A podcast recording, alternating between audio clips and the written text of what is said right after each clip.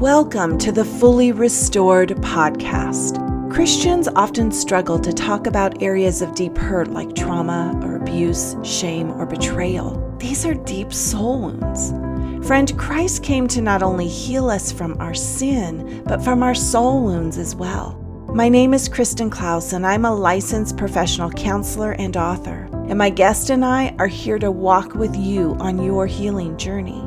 We see you and hear you. Friend, if you hang with me, apply these truths to your life, you will be on your own path to a fully restored story. Grab your coffee, tea, or favorite drink, and let's get started.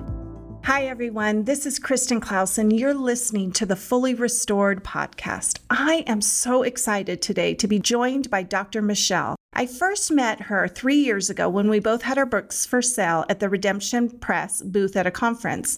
You are going to glean so much wisdom and insight from her today. Her most recent book, Breaking Anxiety's Grip How to Reclaim the Peace God Promises, has helped many people struggling with anxiety. Dr. Michelle, welcome to the Fully Restored podcast. Thank you, Kristen. What a delight it is to be back together again. It is. So, Michelle, could you tell us a little bit about yourself, the work you do, and your family? I am a board certified clinical neuropsychologist, but I'm also a national and international media expert on mental health and a speaker and an author. But actually, the label that I love the most is wife and mom to two young adult men. Well, that is wonderful. And you recently just moved. So there's a lot of shift and change that's happening in your life right now. And I can relate to that because. Yeah, God picked us up from our home in Dallas and moved us a thousand miles away, not telling us yet why we're going to be there. But we moved in faith and obedience, and we're looking forward to seeing what his purposes and plans are. Yes, my husband and I did the same thing five months ago. He picked us up and moved us from the West Coast here to Kentucky, and we are waiting for what God has as well. So I am so glad to have you here. As part of our Overcoming Anxiety series here on the Fully Restored podcast, can you briefly just tell us about your fully restored story with anxiety and depression? Depression and anxiety run deep in my family when I was growing up, my mother was depressed the entire time I was in the home. But Kristen, we didn't know that's what it was at the time. We just thought that's how she is. And looking back on it, she struggled for decades with depression, as did her sister and her mother. And then on the other side of my family, when we go to family reunions, it's kind of like walking into a walking anxiety disorder. Anxiety runs prevalent on that side. And I would have to say, as a neuropsychologist, I understood the medical aspect of it, but until I went through depression and experienced anxiety for myself, I don't think I really had the depth of understanding that I do now. I went through about where I became very physically ill about a decade ago and was kept alive on IV hydration and nutrition.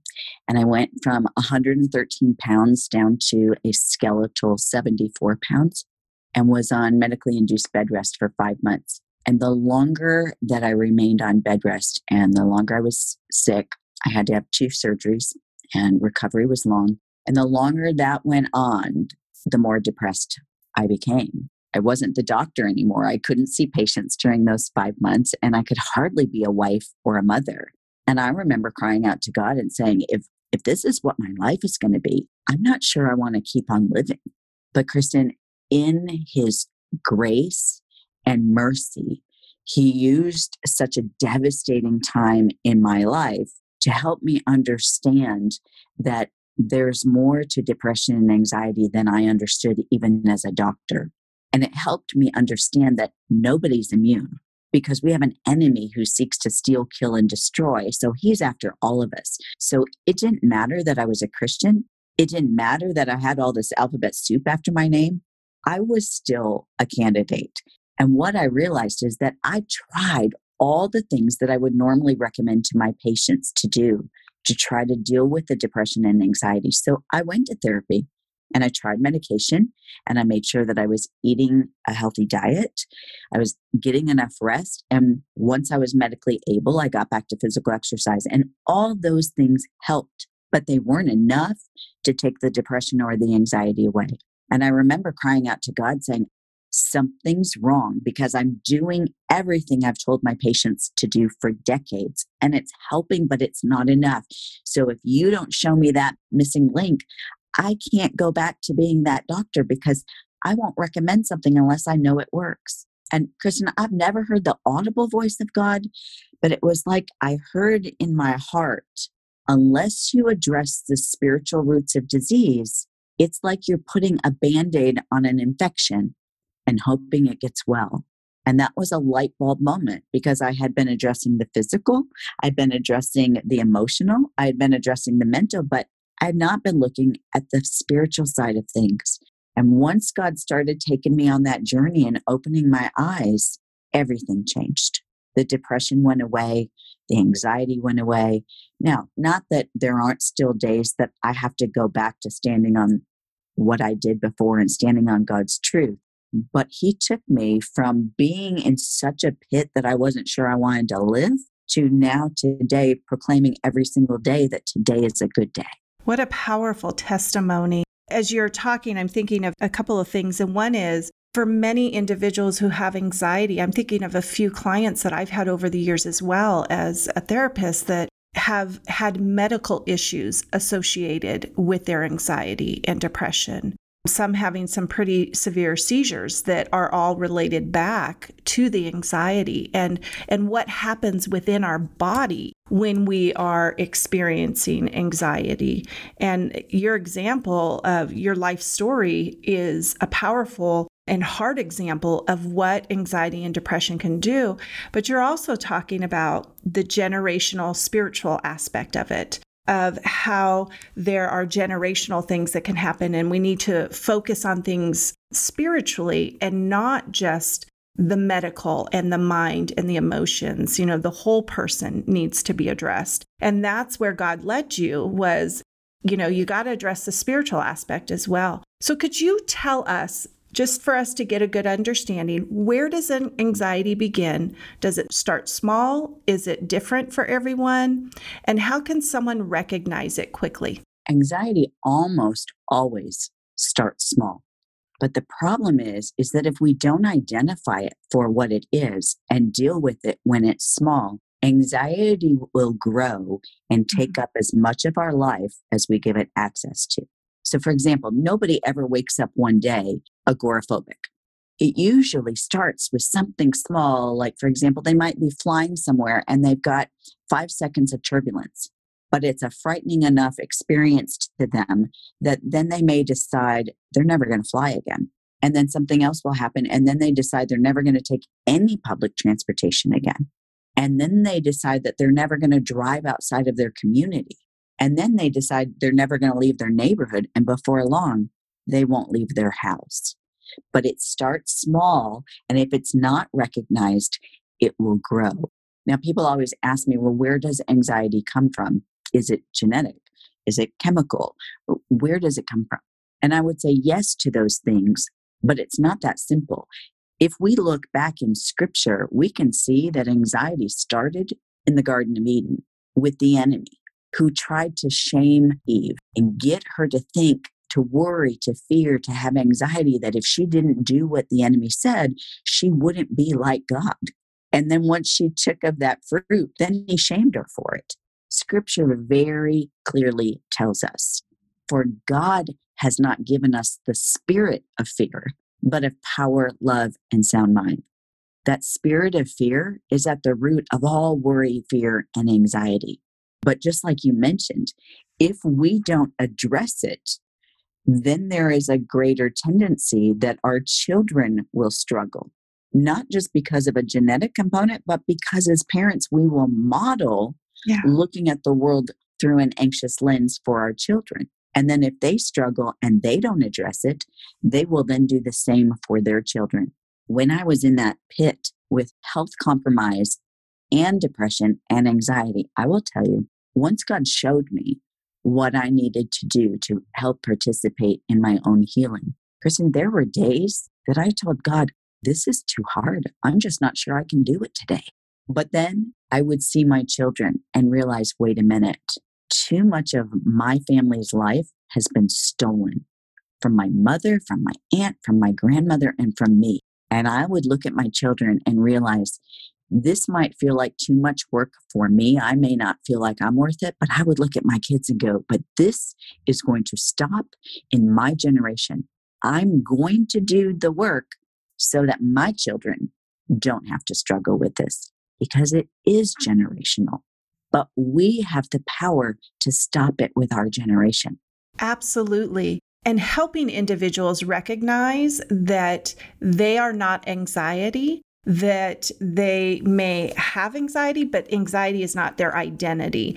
And because when it becomes our identity, individuals struggle even more so to let go of it. And with the changes and things that take place in their life of the tools and, and everything to overcome it. And so individuals often feel helpless with anxiety. I'm thinking right now in our nation of how much anxiety and, and that spirit of fear is rampant in our nation and in the world right now. And people are fearful of things. And would you agree that anxiety has basically gone through the roof, so to speak, in our nation right now? Absolutely. When I wrote and released my latest book, Breaking Anxiety's Grip, how to Reclaim the Peace God Promises, that released in October of 2019. I had no idea we mm-hmm. were going to walk into a pandemic in 2020. And at the time that I wrote the book, I said, anxiety is the common cold of mental illness. And what I mean by that is that we have come to accept anxiety as if it's just a foregone conclusion that we're going to struggle with it. We're going to come up against it just like we have come to accept and tolerate the winter cold, except that I no longer accept and tolerate that in Jesus' name. But then when the pandemic hit, mm-hmm. those that were not previously obviously struggling with worry, fear, or anxiety have admitted they may not say, I'm anxious, but their actions suggest it, or their words convey that, in fact, even those who previously didn't struggle are now wrestling with worry, fear, and anxiety, wrestling over the state of our economy, over the potential that they could become ill, over the possibility of losing a job. I mean, you name it. We've been given lots of temptations to fall into worry, fear, and anxiety, but that's not God's portion for us. But what I love about God is that He doesn't shame us. He said in his word over 300 times do not be afraid, be anxious for nothing, don't worry about tomorrow. He didn't say it to shame us, he told us that to remind us and to indicate to us he knew we would struggle. But the good news is is that's not his best for us. He wants us to live from a place of his peace. And we can if we're willing to do the work. Exactly. And and we have to be willing to do the work. We have to be willing to change. There's a book I read years ago, Healing is a Choice. And it is a choice to do the work to step into that. I'm also thinking about as you were talking about the increase and when your book came out in 2019 that probably for the past 3 to 4 years of working with teens and adults, I have seen more teenagers and more children who have anxiety than in past years, that that is just increased. And so, as a therapist, as a parent, I'm thinking of our listeners. They themselves may be struggling with anxiety, but their children could be struggling with anxiety as well. And you talked about that you wanted it to stop in your family, and you're doing the hard work for your family. What are some steps that somebody can take to recognize that anxiety originates from a spiritual influence and begin to use the weapons of power, love, and a sound mind to regain peace for themselves? But I'm also thinking they're modeling for their children as well. Absolutely. Scripture tells us that our words have the power of life or death, blessing or cursing. And Kristen, I'll tell you that when I start recognizing myself saying, What if? Mm-hmm. that means I've given in to that spirit of fear. I've started to be anxious about something. And so I've had to learn that when I'm tempted to say, What if? or I'm not sure how I'm going to handle the situation, if I will flip it around and say, I may not know how I'm going to get through this, but God, this is a perfect setup for you to do what only you can do. You see, anxiety is really a misappropriation of our trust. If we're anxious about the economy, if we're worried about our health, it means that we're trusting in that diagnosis or we're trusting in that bank account instead of trusting in the one who promises to provide for all of our needs. So, one of the best ways that we can defeat worry, fear, and anxiety is by increasing our trust in God.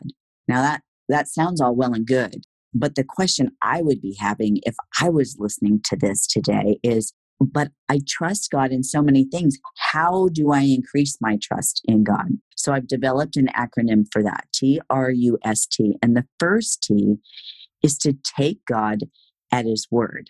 If we truly believe God's word, then we've got to stand on that word when we're tempted to trust. The R is to rest in God's presence and His promises we've got to be spending time in God's word, renewing our minds, and standing on the promises that He gives us. How many times does He say, Do not be afraid, be strong and courageous? I am with you. And He is. And the you is to understand that the outcome doesn't depend on us. When God tells us to do something, He wants our obedience. But the outcome doesn't depend on us. If we will do what He's asked us to do, then we can trust Him for the outcome. That takes a lot of pressure off my shoulders. And S is accept that God is sovereign. I'm so glad that you brought up about our children. Early on in the pandemic, I interviewed my son about how our kids and teens dealing with this, recognizing that how they deal with this pandemic is different than how we adults deal with it.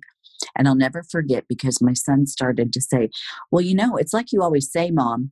And I held my breath because I wasn't sure what is it that he's going to say that I always say, you know, pick up your socks or what. But he said, Mom, you always say this did not take God by surprise, and He knows how He's going to get us through it.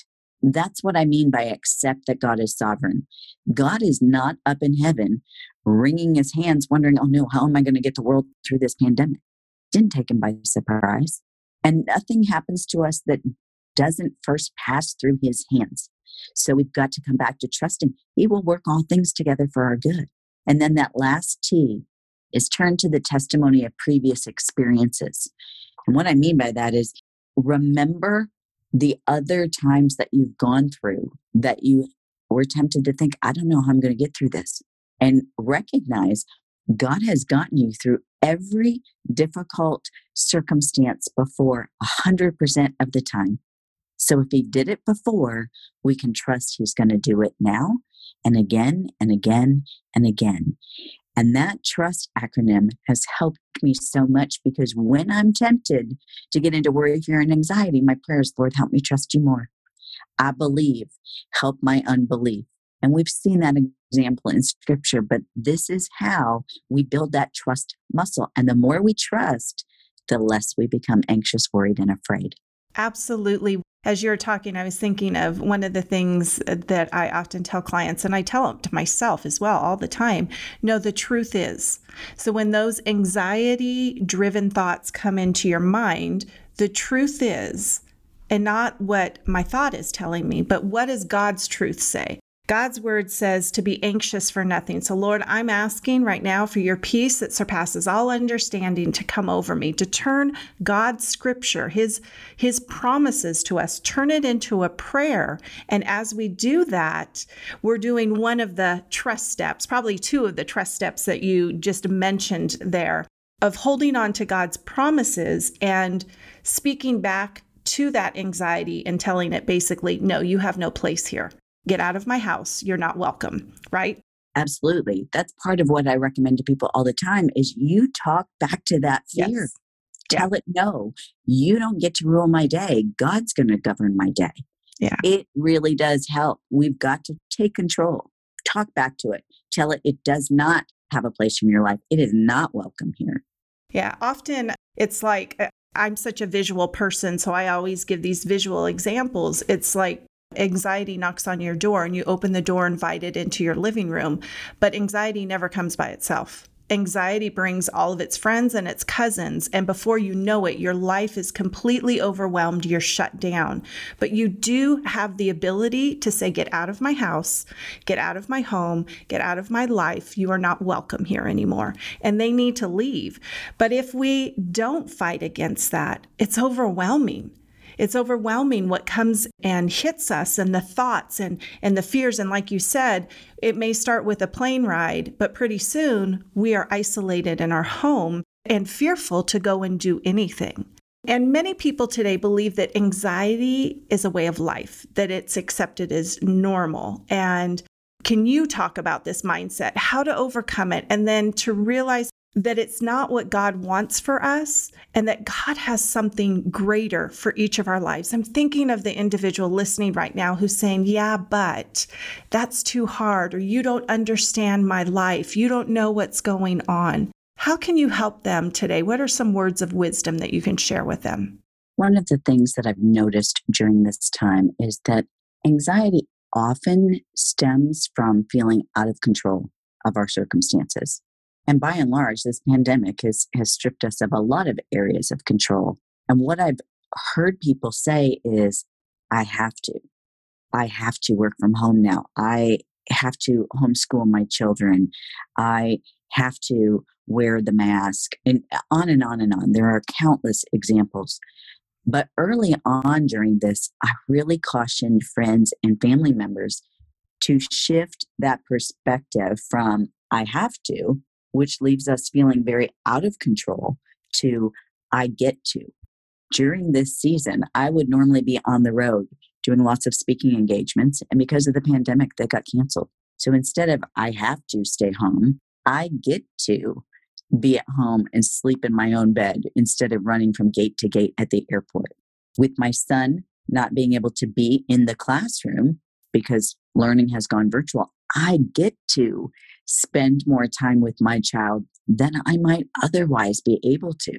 I get to be a little bit more creative in the kitchen with varying supplies. Sometimes things are available at the grocery store, sometimes they aren't. But what I've seen is that shift from I have to to I get to helps us to realize the blessings that we still have. If we are so focused on the lack, if we are focused on the negative, anxiety breeds there. But if we can be focused on the positive, focused on the blessings that we still have, focused on how God is providing, that helps increase our trust muscle. But it's also so important that we recognize God has already given us everything we need for life and godliness. And when it comes to anxiety, that scripture verse that we talked about earlier says, For God had not given us the spirit of fear, but of power, love, and sound mind.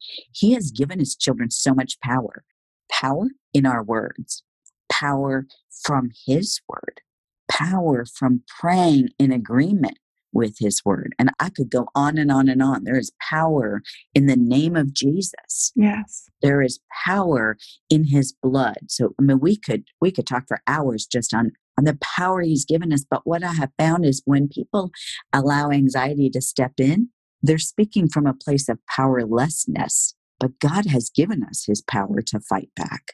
He's given us his perfect love that casts out all fear. So when we're feeling anxious, we're not truly accepting, receiving, and living in the perfect love God has for us. And God has said nothing will separate us from his love. And he's given us a sound mind. He's given us the mind of Christ. And when I think about when Jesus was in the wilderness and Satan was tempting him, just like Satan tempts us, Jesus' response was always, It is written. Mm-hmm. And then he quoted scripture because there is power in God's word. We can do the same thing. So when we're tempted to feel anxious, worried, afraid, depressed, discouraged, we can speak scripture over our life and our circumstances. That's using the mind of Christ. Satan hates it when we do that. I don't have to be anxious for anything. But God says instead, cast your cares on me. We're not meant to carry that. And when we do, it's by our own choosing. But we can choose to instead give our burdens to the Lord and say, I have no idea how you're going to get me through this, but I'm going to trust you to do it. That makes such a huge difference. And I love your illustrations here and your examples because you are giving us the power tools back in our hands. Because, you know, changing that mindset of I have to to I get to. And this season that we are in, which we're going to have other seasons in our life where maybe our anxiety can increase. It may not necessarily be a pandemic. But in life situations and circumstances that we're facing, when we change the narrative in our head to I get to, then we're no longer in that powerless stance of what you're talking about. And then if we add to that, Lord, what are you trying to teach me in this season?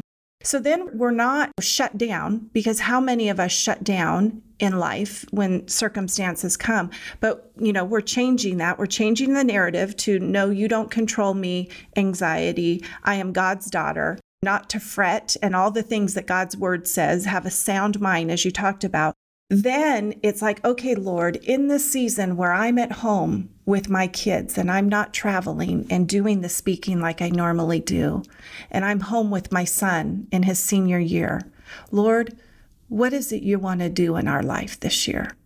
Because then we're turning it around and no longer that victim. And so I love your your illustration, your examples there of changing that and transitioning. And my hope and prayer is for the listeners to grab a hold of that that we are not powerless to anxiety we are not anxiety. Anxiety is not our identity. And I see too many individuals in this world who struggle eh, with anxiety and they feel helpless to it. And they feel like they have no control over it. And well, I don't know if I want to go to the store because my anxiety is there, or I don't like crowds, or I don't like to talk to people many teenagers now don't even like to talk on the phone because they have anxiety about the phone. And so that anxiety has just increased. But we do have power, like you talked about.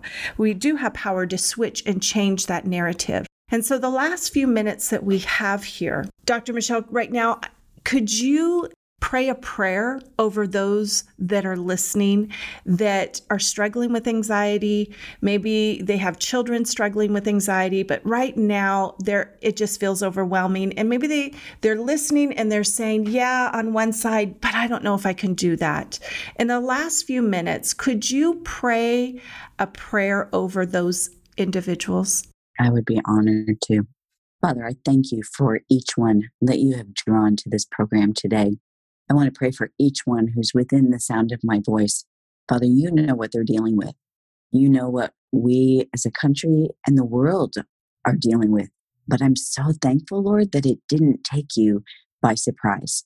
And you already know not only how you're going to get us through it, but how you're going to work all things together for good and for your glory. Father, thank you that you remind us in your word that you haven't given us the spirit of fear, but you've given us power, love, and sound mind. For those who are struggling with worry, fear, anxiety, doubt, discouragement, or depression, Father, would you remind them of the power that you give us as your children? Would you remind them of your perfect love that casts out all fear?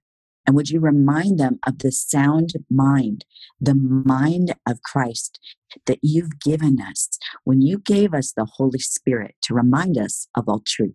Help us, Lord, not to isolate, but to draw close to you. You promise that when we will seek you with our whole heart, that we will find you. And when we are anxious, there is no better place to turn than under the shelter of your wing.